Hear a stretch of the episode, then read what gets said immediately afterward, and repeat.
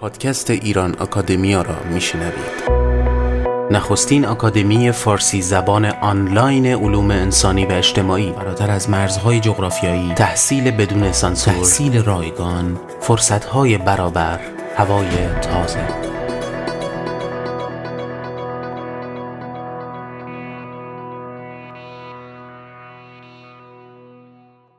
سلام دوستان. سجاد سپهری هستم و این اپیزود 39 پادکست ایران آکادمی است.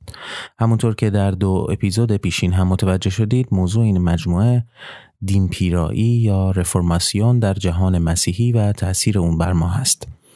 در این اپیزود به بخش سوم از این بحث می‌پردازیم و به سخنرانی حسن یوسفی اشکوری گوش میدیم با موضوع برگرفته های اصلاح طلبان مسلمان از اصلاح دین مسیحی.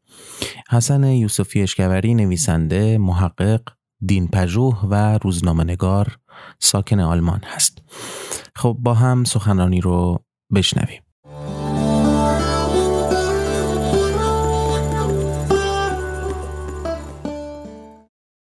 مجددا سلام عرض می‌کنم خدمت دوستان. من می‌خواهم برخلاف روش علما از روی نوشته بخونم براتون.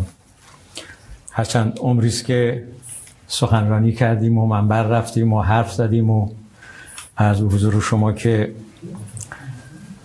مفصلم حرف زدیم ولی از اونجایی که وقت ما محدود بود چون اون سابقا که من بر می‌رفتیم خب پیش وقت محدودیت هم که نداشت. کسی هم یه ما رو نمی‌گرفت. کسی هم به ما اینجا این مرتب کاغذ نمی‌داد که زودتر خواهش می‌کنم تمامش کنیم بنابراین دل بخواه حرف می‌زد اینجا بالاخره مخصوصا اینجا هم که میگن آلمانه تو آلمان هم میگن نظم آلمانی و نمی‌دونم حالا چقدر این نظم وجود داره یا نه. ما که اینجا نظمی ندیدیم. در هر صورت برای اینکه بتونم که حرفم روی خورده دقیقتر و جامعتر گفته باشم و خیلی پراکندگویی نکنم از این جهت از روی نوشته براتون می‌خونم. هرچند از روی نوشته خوندن در سخنرانی های عمومی خب تجربه من این رو نشون میده که یه خورده ملالاور میشه. چون من وقتی که روبرو باتون صحبت می‌کنم چشم تو چشم شماست صورتم تو صورت شماست طبعا اگر خود حرفم خسته کننده باشه یه خورده از خستگیش کم میشه. اما وقتی که کاغذ نگاه می‌کنم خیلی به شما نگاه نمی‌کنم می‌دونم که یه خورده ملال آور میشه. ولی دیگه اجتناب ناپذیره اینه که با اجازهتون من سعی می‌کنم که اصطلاح نوشتم رو به پایان ببرم و حرفایی که فکر کردم که براتون بگم در این نوشته منعکسه. عنوان صحبت من برگرفته های اصلاح طلبان مسلمان از اصلاح دینی مسیحیه. در واقع در اینجا می‌خوام بگم که در ایران از 150 سال پیش که بحث پروتستانتیسم اسلامی اصلا این عنوان ابداع شد و اولین بارم آخونزاده این رو مطرح کرد و تا زمان ما البته در این ده سال اخیر سی سال اخیر بعد از انقلاب دیگه این اصطلاح متروک شده. خیلی ازش استفاده نمیشه. حتی کسانی که در این نهله می گنجن ولی در دوران پیش از انقلاب بخصوص در دهه چهل و پنجاه در دوران شریعتی این اصطلاح دیگه غلبه پیدا کرده بود. یه اصطلاحی بود که همه مثل نقل و نباد ازش استفاده می‌کردن. برای اینکه خیلی ترویج شده بود. من در اینجا می‌خوام بگم که در طول این دوران از پروتستانتیسم اسلامی پروتستان های به اصطلاح مسلمان ایرانی حالا خیلی هم به کار به جهان اسلام ندارم. ایرانی چی برداشتی از مسیحیت از پروتستان مسیحی داشتن و چی آموزهایی براشون جالب بود؟ که شاید عمدتا همونایی هستن که جناب نیکفر تحت عنوان پروتستانتیسم دو ازش یاد کردن. یعنی اون وجوه مثبت پروتستانتیسم و نهضت لوتر و کالون و امثال در اروپا بوده و این هم برمیگرده 200 سال بعد از اون آغاز مسیح به نهضت پروتستانی در اروپا. چیزایی رو در اینجا خونده بودن شنیده بودن اطلاعاتی به دست آورده بودن و فکر کردن که این در اروپا اثر مثبتی گذاشته. پس ما هم باید همین کار رو انجام بدیم. برای ما هم مفیدی که این کار می‌کنیم افاقه می‌کنه به قول قدیمی. حالا در زمینه بحث اون روشنتر خواهد شد. در آغاز لازم است به چند نکته توجه کنیم. یک جریان اصلاح دینی در اسلام و همون آغاز اسلام در مقطع درگذشت پیامبر اسلام باز میگردد. زمانی که ابوبکر به عنوان جانشین سیاسی پیامبر ادعای اجتهاد کرد راه اصلاح دین در چارچوب عقل و تجربه و علم زمانه. من این کلید واژه رو آگاهانه به کار می‌برم. عقل و تجربه و علم زمانه. زمانه رو هم قید کردم به خاطر اینکه عقل اون زمان تجربه اون زمان علم اون زمان تا 100 سال پیش بعد 200 سال بعد قطعا و به طریق اولا با الان متفاوت بوده. حداقل در قلمرو شریعت و احکام اجتماعی اسلام هموار شد. بعدها این اندیشه و ضرورت به وسیله فقیهان و فیلسوفان و عارفان و حتی متکلمان در اشکال مختلف پیگیری شد که به شکلی جناب کردوانی به بعضی از این کلیاتش اشاره کردن. هرچند عنوان اصلاح در قرآن نیز آمده و کار پیامبری نیز اصلاحگری خونده شده است. اشاره می‌کنم به یک آیش به عنوان نمونه سوره هود آیه 88 ولی این عنوان بعدها دچار تحول معنایی شد. و در قرون نخستین بیشتر زیل عنوان احیا که غزالی کتاب احیا العلوم یا احیا علوم دین رو نوشته. و روش عملی امر معرف و نهی از منکر و اخیرا زیل عناوین دیگر مطرح شده که دیگر نار مطرح نکردم برای اینکه وقتم گرفته نشه. این نکته اول. نکته دوم این است که با توجه به تاریخ اندیشه و سیاست در درازنای تمدن اسلامی روشن است که در هیچ زمانی جوامع اسلامی از اصلاح و تغییر تو پرانتز مثبت یا منفی؟ چون ما معمولا اصلاح رو یا اصلاح طلبی رو چه به مفهوم سیاسی اخیرش چه به مفهوم دینی که داریم ازش صحبت می‌کنیم بس مثبت به کار می‌بریم. ولی واقعیت امر اینه که هر نوع اصلاحی لزوما ممکن مثبت نباشه. یا از یه منظر مثبت از یه منظر مثبت نیست. همونجوری که اصلاح لوتر از جهات مثبت بوده از جهات منفی بوده. بنابراین من اینجا اصلاح رو به معنی خنثا به کار می‌برم. در اینجا البته. به دور نبوده. از این رو اصلاح طلبی اسلامی ربط علی با اصلاح و رفرم دینی غربی و مسیحی ندارد. اما جای این کار هم ندارد که در دویست سال اخیر شماری از مسلحان مسلمان مستقیم و یا غیر مستقیم تحت تاثیر رفرم دینی غربی بودند. در این گزارش کوتاه فقط اشارتی است به این اثرپذیری و نه بیان و گزارش تاریخ اصلاح دینی در تاریخ اسلام. گذاف نیست گفته شود که تاریخ اسلام از همون آغاز از دو جریان رفرم و ضد رفرم شکل گرفته. همونجور که تاریخ مسیحیت هم چنین بوده. نکته سوم این که گفتنی است که تمام تحولات و تغییرات مثبت و منفی جوامع در تمامی مقاطع تاریخی از هم تاثیر میپذیرند. تعاملات تاریخی. در گذشته نیز برخی از متفکران مسیحی از جمله توماس آکویناس از متفکران پیشگام و مسلمان مثلا ابن رشد اثر پذیرفته بودند. حتی گفتند که شخص مارتن لوتر بسیار تحت تاثیر ایده نفی واسطه بین خدا و خلق در اسلام بوده و حتی تلاش کرد زبان عربی بیاموزد تا قرآن را بخواند و بداند که در اسلام چگونه چنین ایده راه یافته است. چون ظاهرا براش خیلی شگفت انگیز بود. این متن رو البته در چند سال اخیر در یک از نوشته های حسن حنفی من این رو دیدم در نوشته های دیگه من ندیدم که خیلی جالب نکته قابل توجهی که خود لوتر تحت تاثیر این ایده اسلام بود که در اسلام واسطه بین خدا و خلق وجود نداره یعنی اون شکلی که در پاپیسم بود و در تفکر مسیحیت بود. نکته چهارم اینه که اون چه در این گفتار خواهد آمد صرفا گزارشی کوتاه از چند آموزه است. به این بدان معنا نیست که اولا آموزه و محورهای ایجابی و سلبی مصلحان مسلمان منحصر به این آموزه هاست. و ثانیا باز این بدان معنا نیست که همین آموزه ها لزوما بی نقص و بی من من توصیفی صحبت می‌کنم. نه از باب این کالا بگم خوبه بده کجاش درست کجاش نادرسته. و یا اکنون همچنان معتبرند و یا نیاز به بازسازی و بازخوانی و اصلاح توسعه ندارند بالاخره نقطه آخر نقطه پنجم این که عنوان پروتستان های مسلمان رو من در اینجا زیاد به کار می‌برم. اما مجبور شدم که این رو تذکر بدم که این عنوان پروتستان های مسلمان با تسامح همراهه و هدف قرینه سازی برای تبیین مشابهت های این دو جریانه. چون زیاد از پروتستان های مسیح صحبت می‌کنم می‌خوام بگم این مسلحان مسلمان یا رفرمیست های مسلمان چه تأثیر پذیرفتن؟ از این جد قرینه ساختم گفتم پروتستان های مسلمان. وگرنه ممکن است مسلحان مسلمان کنونی از چنین عنوانی برای خود اساسا رضایت نداشته باشن. بگن نه خیر بی خود گفتیم ما پروتستان مسلمانی مثلا چنین عنوانی ما قبول نداریم به هر حال این رو شما با تسامح تلقی کنید. اما بحث اصلی شماری از نخبگان مسلمان پس از آشنایی نزدیکتر و عمیقتر همونجور که جناب کردوانی گفتن در اروپا زمینه پیدایش لوتر لوتر لوتریانی زمین های اجتماعی سیاسی فرهنگی داشت. در جهان اسلام هم همین زمینه ها کم و بیش وجود داشت. چون هیچ فکری هیچ ایده در خلع به وجود نمیاد. در یک بسترهای اجتماعی سیاسی فرهنگی هست. و اگرم به وجود بیاد زمینش وجود نداشته باشه دوام پیدا نمی‌کنه شکست می‌خوره. اگر در غرب پروتستان به وجود آمد انشاب بزرگ ایجاد شد و پیروز شد لاقل بخشی از مسیحیت به خودش اختصاص داد با توجه به اون زمینه هاش بود. در اسلام هم در ایران هم در 150 سال اخیر اگر جریانی به وجود آمده که حالا تحت عنوان رفرمیست های مسلمان مسلمان مسلمان من هر چی نامش رو می‌خوایم بگذاریم اگر وجود داره این باز زمینه هاش هست. البته اینجا هنوز به انشاء بزرگ نرسیده. در جهان اسلام هنوز ما خیلی مونده که به مثلا اینجا برسیم. ولی به هر حال هست که وجود داره 150 سال تا حالا دوام آورده. شماری از نخبگان مسلمان پس از آشنایی نزدیکتر و عمیقتر با مغرب زمین و تمدن مدرنیته غربی و اعتراف با آن ضمن درک فاصله تمدنی و صنعتی عمیق بین کشورهای اسلامی و ممالک اروپایی و غربی به راه حل کاملا متفاوت رسیدند و همین تفکر و تحلیل و راه آنان را از های بنیادگرا و سنتگرا جدا کرد. این جریان گرچه نقش ویرانگر استعمار و آثار منفی استعلای را در جوامع اسلامی این کار نمی کرد اما اینان مشکل اساسی عقب ماندگی تمدنی و صنعتی و علمی مسلمانان را در درون جوامع اسلامی و برآمده از علل و عوامل تاریخی گذشته و دور و نزدیک در تاریخ اسلام می‌دیدند.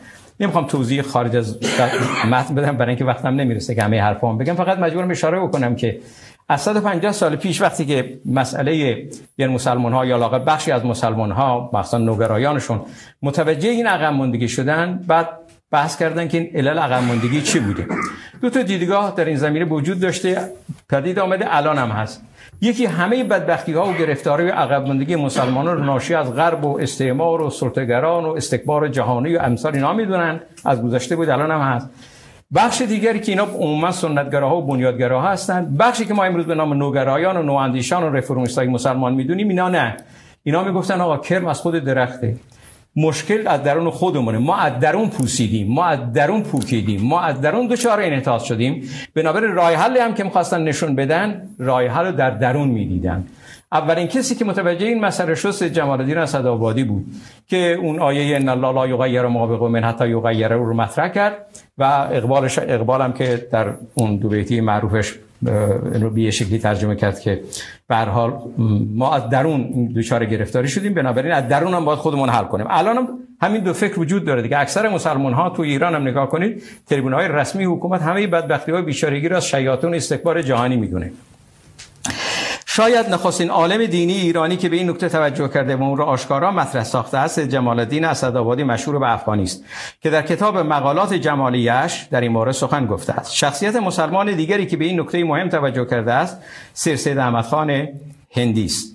از اونجا که اینان مشکل اصلی و راز بنیادین انحطاط جوامع اسلامی را در درون تاریخ و سنت اسلامی می‌دیدند ناگزیر راه نجات و برون رفت مسلمانان را از این عقب ماندگی را نیز در داخل همین مردم میجستند. این بود که این افراد کوشش های گسترده برای ایجاد تحول درونی در مسلمانان آغاز کردند که هنوز ادامه دارد.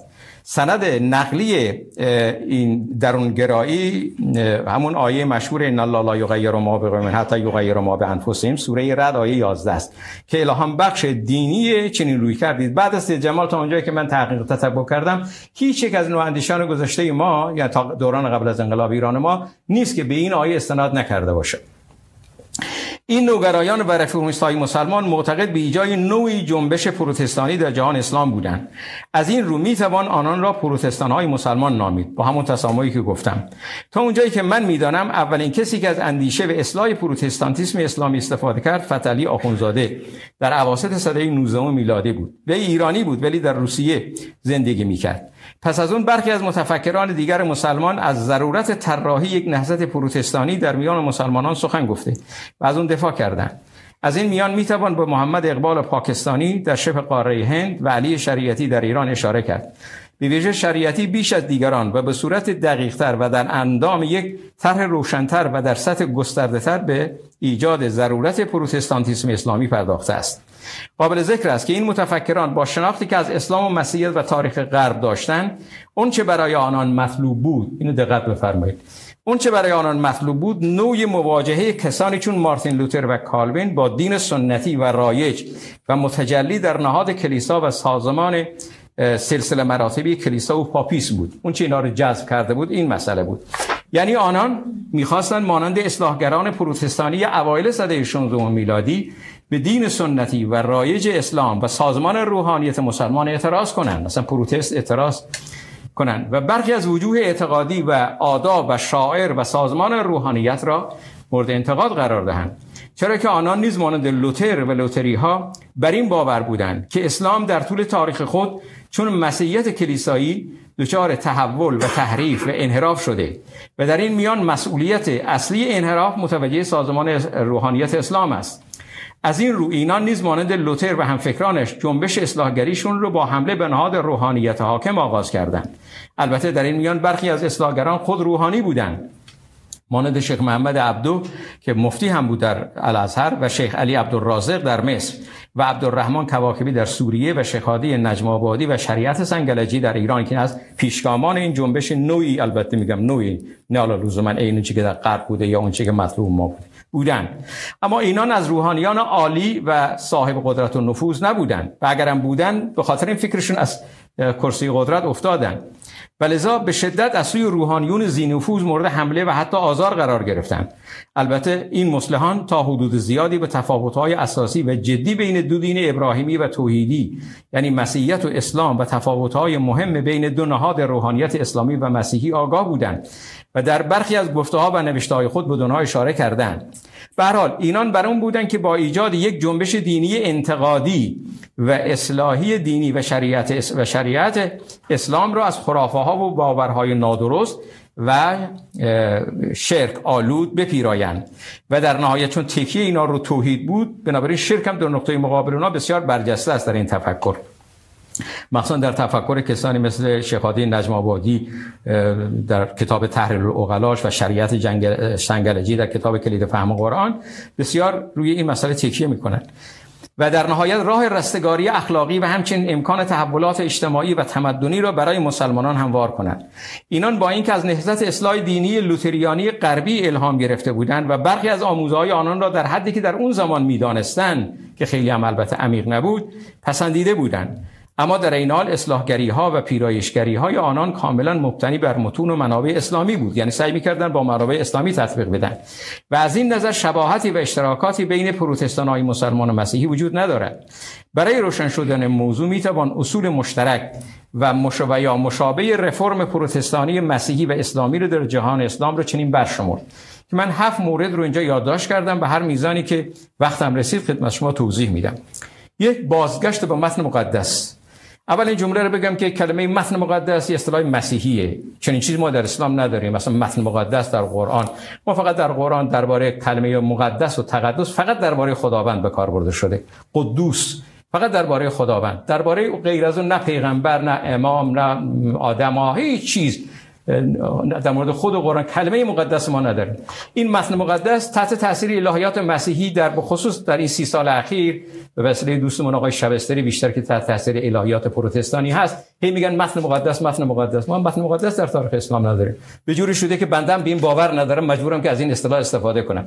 به بازگشته برای اینکه دوتا با هم مشابهت داشته باشن هم پوشانی داشته باشن از این اصطلاح استفاده می‌کنن یکی از اصول بنیادین فکری مارتین لوتر بازگشت به مات مقدس است. او معتقد بود که اصول و حقیقت دین رو باید در متن مقدس دینی یعنی انجیل جست نه در آثار و منابع دینی و یا منصوب به دین و یا تفسیر مفسران روحانی و ارباب کلیسا. در طول تاریخ مسیحیت. لوتر نه تنها حقیقتی در منابع حاشیه‌ای و یا تفاسیر پاپ ها و دیگر روحانیان نمی‌دید بلکه اون تفاسیر را عمدتا موجب گمراهی دینداران می‌دانست. وی راه راهی و رستگاری رو در بازگشت خالصانه به متن مقدس می‌دید. از این رو پروتستان ها فقط انجیل را محور و منبع شناخت دین خود می‌دانستند با توجه به چنین روی کردی بود که به اینان بنیادگرا می‌گفتند اصلا فاندامنتالیست اولین بار درباره اینها در غرب به کار برده شد. با همون تعبیر درست آقای نیکفر را تکرار می‌کنم. یعنی همون لوتر اولیه همون پروتستان اولیه. که اینا فاندامنتالیست بودن. الان اگه به من بگن بنیادگار فاندامنتالیسم بدم میاد. زمینی که مدافع پروتستانتیسم اسلامی هم هستم. چرا؟ برای اینکه من به اون تحولات مثبت بعدی که از جنبش پروتستانی پیدا آمد خوشمون آمده و فکر می‌کنه خوبه مفیده و لازمه که ما هم داشته باشیم به اون نظر دارم نه به اون اولیه. مسلحان مسلمان نیز از همون آغاز شعار بازگشت به متن اصلی دین سر دادن که روشن است منظور قرآن می باشد البته بدیهی است که از آغاز اسلام قرآن بسیار محترم بود و تمام مسلمانان برای شناخت دینشان و نیز عمل درست با آموزها و احکام شرعی همواره به متن قرآن مراجعه می کردن. در طول تاریخ اسلام علوم و معارف بسیاری مانند فقه و تفسیر و کلام و حتی ادبیات حول متن مقدس یا قرآن پدید آمده است اما در عمل به تدریج قرآن به حاشیه رفت و همین علوم و معارف با تفسیر عالمان دین بر متن قرآن چیره شد اما اون چه مسلمانان مسلحان مسلمان برم پای می فشردن این بود که قرآن متن اصلی دین شناسی است. الان اگر شما به فقه شیعه یا اسلام سنی مراجعه کنید تقریبا 99 درصد مبانی فقهی ما داده های فقهی مستندات فقهی ما حدیثه. اصلا به قرآن توجه نمیشه. علامه طباطبایی جایی به درستی گفته شما عنوان یک عالم و فیلسوف و متفقی میگه که وضعیت در حوزه های علمیه ما به گونه ای است که اگر این فقه های ما در تمام عمرشون یک بار قرآن نخوانن یک بار به قرآن مراجعه نکنن بازی که فقیه اعظم. در حالی که خب متن اصلی باید علال قاعده قرآن باشه دیگه برای اینکه متن اصلی اولیه ما اینه. با توجه به این آگاهی ها و تجربه های تاریخی هم وجود داشت مسلمان مسلمان بیشتر روی تکیه بازگشت به قرآن تکیه می‌کردن. و تمام افکار و معارف دینی و عقاید و آداب و شاعر دینی معتقد بودن که باید بر این متن استوار باشد و تمام معارف و تفاسیر باید با معیار قرآن سنجیده شود. این مسلحان بر این باور بودند که یکی از دلایل عقب ماندگی جوامع اسلامی فراموش کردن و یا حداقل به حاشیه راندن قرآن است. البته من نمی‌دانم مسلحان مسلمان چه اندازه با آموزه لوتر و لوتری ها در مورد مرجعیت متن مقدس آشنا بودند. اما در عمل شعار بازگشته به قرآن آنان که از زمان سید جمال شروع شد تا الان البته 20 سال است که دیگه فراموش شده. پیش از انقلاب بازرگان شریعتی طالقانی نیاسن شعارشون شعار بازگشته به قرآن بود. آنان شباهت بسیاری با آموزه های بنیادی لوتر و پروتستان ها دارن لاقل به شعار در حد شعار در حد ایده. اصل دوم و مورد دومی که بین این دو جریان مشابهت وجود داره صلاحیت همگانی در تفسیر متن مقدسه. اینا خیلی مهمه ها. اینا چیزهای بنیادی هست. هم در اینجا زاویه یک تحولات مثبت ایجاد کرد علیرغم اون دیدگاه جزمیت اندیش اولیه. هم در جهان اسلام که همین زاویه ها سبب دو کانونی در جهان اسلام شده. ما تا 60 سال پیش هم تنها سخنگوی اسلام در ایران روحانیت بودن. الان دیگه فقط روحانیت نیستن که سخنگوی اسلام باشن. اتفاقا روحانیت الان تو حاشیه قرار گرفته. این زاویه های معرفتی از اینجا پیدا شده. لوتر افسون بر تکیه بر مرجعیت انحصاری متن مقدس بر این نظر بود که هر فرد دینداری حق دارد و می‌تواند متن مقدس را بفهمد و صلاحیت دارد متن دینی را تفسیر کند. وی بدین ترتیب حق انحصاری متن دینی به وسیله روحانیان و ارباب کلیسا به ویژه پاپ ها را شدیدا انکار کرد. و اون را موجب اخلال در امر دین و در ارتباط ایمانی بین آدمی و مقام الوهی دانست. این آموزه لوتر و لوتری ها به اصل خودکشیشی مشهور شد. مدافعان جنبش اصلاح دینی و حامیان ضرورت ایجای پروتستانتیسم اسلامی نیز نظریه مشابهی ارائه دادند. گرچه روحانیان مسلمان هرگز مدعی نبودند که فقط آنان حق دارند در دین اظهار نظر کنند و مردم یعنی اینا نمی‌گفتن روحانیون حق ندارن ما حق داریم فقط. حق انحصاری هیچ کس نداره. چه روحانیون مسلمان هرگز نبود مدعی نبودن که فقط در که حق دارن دین در دین اظهار نظر کنند و مردم به طور مطلق باید در تمام تعالیم اسلامی تفسیر و افکار آنان را بپذیرند به ویژه در بخش اصول عقاید عقاید دین آزادی ایمان و هر نوع تفسیر به طور رسمی وجود داشت در گذشته وجود داشت. اما در طول تاریخ روحانیت اسلام اهم از شیعه و سنی روحانیان عالمان مسلمان و مخصوصا فقیهان سازمانی نیمه رسمی و شبه رسمی ایجاد کرده و اینان کم و بیش خود را متولی دین و دینداری مردم دانسته و در سطحی حق انحصاری آموزش و تفسیر دین و متون و متون و منابع دینی و به طور خاص قرآن حدیث را برای خود قائل شدند. خلاصه حرف اینه که روحانیون خودشون از حضور شما که هیچ وقت نمی‌گفتن که رسما نمی‌گفتن فقط ما حق تفسیر داریم. ولی عملا همین راه رو می‌رفتن. دیگران حق فضولی ندارن به خاطر متخصص نیستن. مثل مثال هم که می‌زنن همیشه می‌زنن. میگن که همون گونه که یک مریض به بیمار مراجعه می‌کنه به دکتر مراجعه می‌کنه. هر چه گفت میگه چشم همین واقعا همین کار باید من تقلید یعنی همین جزمجه پیدا شده دیگه. موضوع تقلید در احکام شرعی در شیعه و مشابه اون در اهل سنت نمونه ای از این حق انحصاری شمرده می شود گرچه تقلید در عقاید و اصول دین ممنوع و حرام بود. هنوزم رسما آقایون همین میگن. اما در عمل مؤمنان را به نوعی تقلید و حداقل پیروی از افکار و تفاسیر رسمی روحانیون دعوت کرده و حتی به اون عادت دادند مسلحان مسلمان در جنبش اصلاح فکر دینی خود شدیداً با حق انحصاری عالمان در امر آموزش دین به مؤمنان و حق تفسیر انحصاری تعالیم اسلام برای دیگران برای دینداران مخالفت کردند و, و دینداران را با, با اصرار دعوت کردند که خود دینشون را بشناسند و خود به تفاسیر متون و منابع و تاریخ و فرهنگ و آداب و مذهبی با دیدگاه تازه و انتقادی و با تکی بر آموزه های نوین و مدرن احتمام کنند. از این رو شاید بتوان گفت که اینان نیز به نوعی به خودکشیشی در اسلام باور داشته. به نوعی دارم عرض می‌کنم با تسامح هست البته. برای ما نه کشیشی داریم نه پاپی داریم نه اون سیستم رو طور رسمی نداریم. به هر حال این که هر کسی حق داره خودش قرآنشو بشناسه تفسیرشو بدون دینشو بشناسه و حتی اگر یه جایی هم در امور فرعیه شریعه به قول فقها می‌خواد از یه فقیه هم تقلید کنه اون هم باید با عقل و استدلال خودش باشه و با اختیار خودش باشه. اکنون در ایران به ویژه طبقه متوسط مدرن مسلمان بیشتر تحت تاثیر دینشناسی و آموزه های دینی و اجتماعی نواندیشان مسلمان است. تا نهاد سنتی روحانی و متولیان رسمی و نیمه رسمی دین.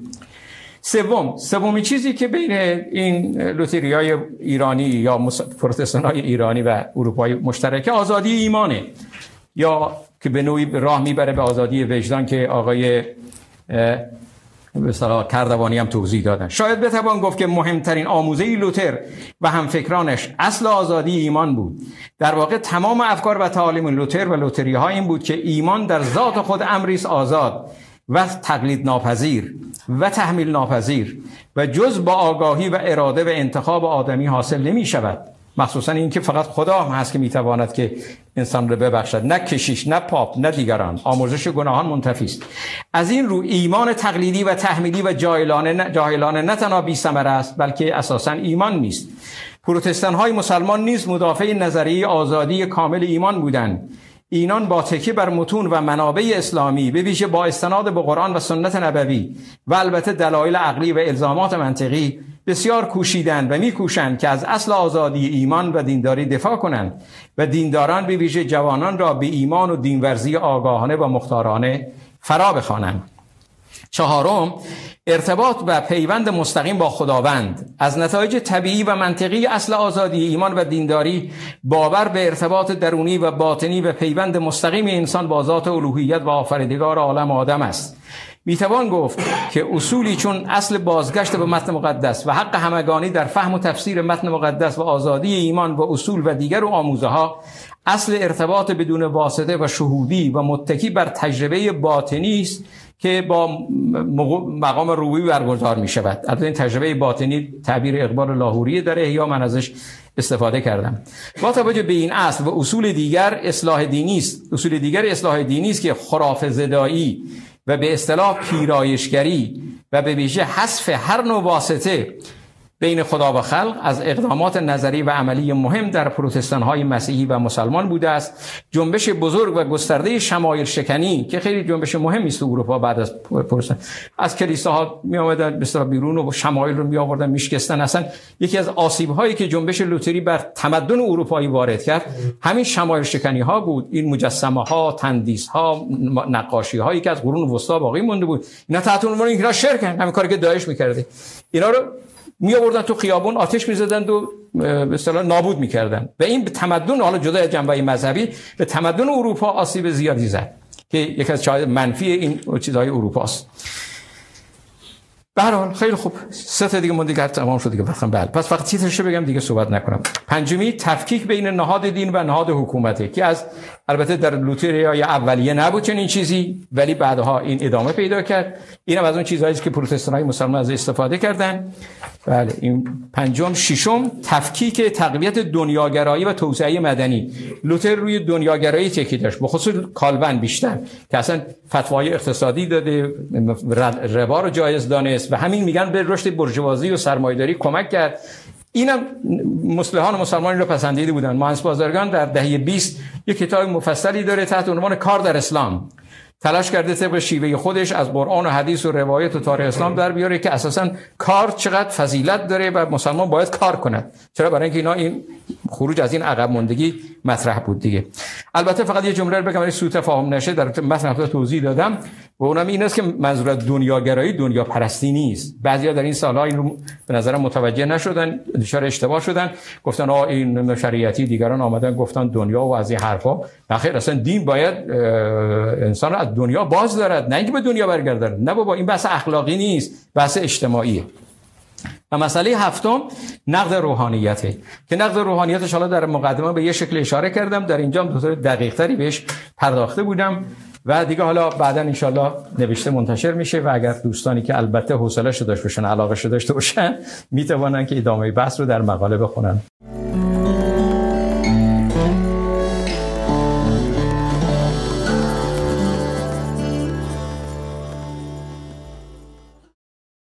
خب این بخش سوم از مبحث رفرماسیون در جهان مسیحی و تاثیر اون بر ما بود و اپیزود 39 رو هم مانند همیشه با ذکر چند نکته کوتاه و مهم تموم می‌کنم. نکته اول اینکه شما می‌تونید بر روی انکر برای ما پیام صوتی بفرستید و حتی در ساخت این پادکست ها به نوعی سهیم بشید. دوم اینکه کلاس حقوق بشر فراتر از اخبار که یک دور با موفقیت بسیار برگزار شده برای دور دوم ثبت نام می‌کنه و پیشنهاد می‌کنم این فرصت رو از دست ندید و به دوستانتون هم دربارش بگید. اما خبر مهمتر این هست که ایران اکادمیا دوره کارشناسی ارشد مطالعات اجتماعی 2020 رو نام نویسیش رو استارت زده و اگر دانشجو هستید. فارغ تحصیل هستید. اگر از تحصیل محروم شدید به ترتیبی اگر اقلیتی هستید که تحت تبعیض قرار گرفتید و امکان آموزش عالی از شما سلب شده. اگر نه علاقمند به مطالعات حوزه علوم اجتماعی و انسانی هستید و به دنبال کیفیت آموزشی میگردید در این زمینه. و خلاصه اگر هیچ کدوم از اینا نیستید ولی کسی رو می‌شناسید که ممکنه علاقمند باشه یا نیازمند باشه به این دوری آموزشی لطفا باهاش در میون بگذارید شما با مراجعه به سایت رسمی ایران آکادمیا می‌تونید ارتباط بگیرید و ثبت نام رو انجام بدید لینک مربوط به ثبت نام در زیر همین پادکست در شبکه های اجتماعی نظیر تلگرام، اینستاگرام و فیسبوک ایران آکادمیا قرار داده شدن. سخن کوتاه اگر این پادکست رو سودمند ارزیابی می کنید اون رو به اشتراک بگذارید و به شنیده شدنش کمک کنید و به این ترتیب در نشر دانش و اندیشه سنجشگرانه بکوشید. تا دوشنبه دیگر و اپیزودی تازه بدرود.